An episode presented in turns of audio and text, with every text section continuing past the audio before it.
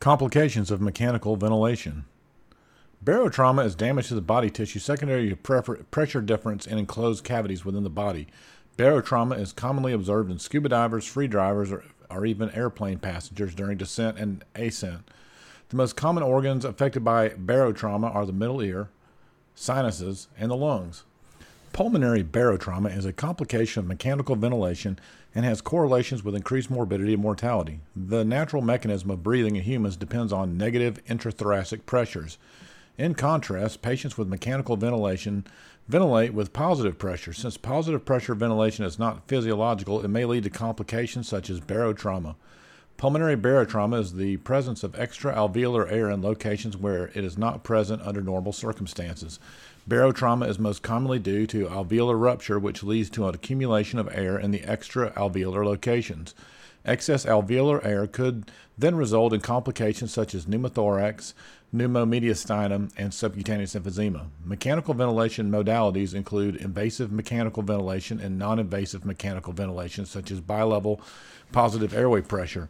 The incidence of barotrauma in patients receiving non invasive mechanical ventilation is much lower when compared to patients receiving invasive mechanical ventilation.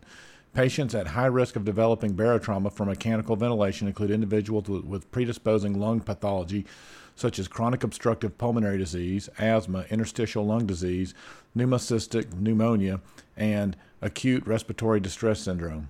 Etiology Pulmonary barotrauma results from positive pressure mechanical ventilation. Positive pressure ventilation may lead to elevation of the transalveolar pressure or the difference in pressure between alveolar pressure and the pressure of the, in the interstitial space. Elevation in the transalveolar t- pressure may lead to alveolar rupture, which results in leakage of air into the extraalveolar tissue. Every patient on positive pressure ventilation is at risk for developing pulmonary barotrauma. However, certain ventilator settings as well as disease specific processes may increase the risk of barotrauma significantly.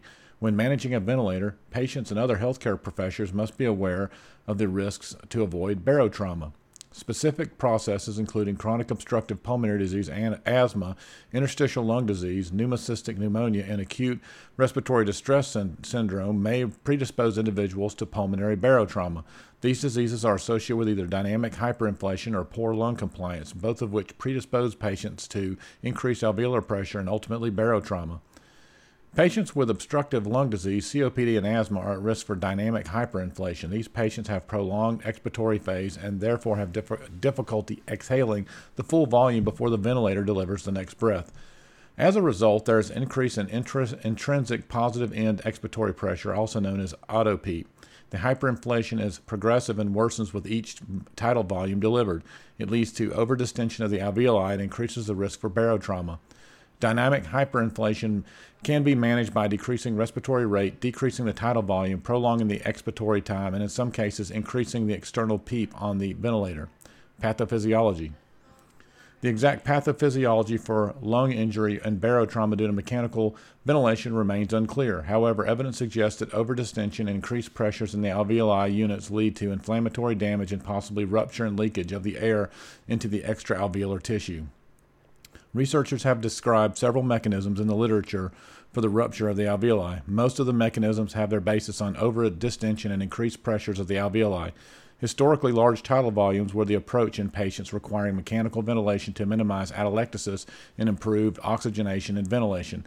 Such ventilatory settings usually lead to high inspiratory pressures and overdistension of the alveolar unit. Overdistension is more pronounced in patients with ARDS, and, no, and other non uniform lung diseases. In non uniform lung disease, not every alveoli unit is affected equally. Normal alveoli receive greater percentage of tidal volume, which leads to preferential ventilation and ultimately overdistension in, in, uh, to accommodate the larger tidal volume. History and physical. The history and physical exam in patients with barotrauma secondary to mechanical ventilation are usually limited to those patients who are sick or under sedation while on mechanical ventilation. In cases of clinically significant pneumothorax, patients will present with acute changes in vital signs, including tachypnea, hypoxia, and tachycardia. Patients may also present with obstructive shock if a tension pneumothorax occurs. Physical examination may be significant for absent breath sounds if a pneumothorax exists.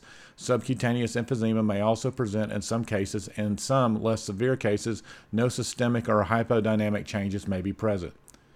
Differential diagnosis acute respiratory distress syndrome, bacterial viral pneumonia, aspiration pneumonitis, shock, flail chest, chest trauma, secondary pneumothorax, pulmonary emboli, asthma exacerbation, COPD exacerbation, acute coronary syndrome, Complications Patients who develop barotrauma secondary to mechanical ventilation also end up staying in the ICU and on mechanical ventilation for a more extended period. Prolonged time on mechanical ventilation may result in further complications secondary to barotrauma as well as others, including ventilator assisted pneumonia, delirium, intensive care acquired weakness, and non nosocomial infections.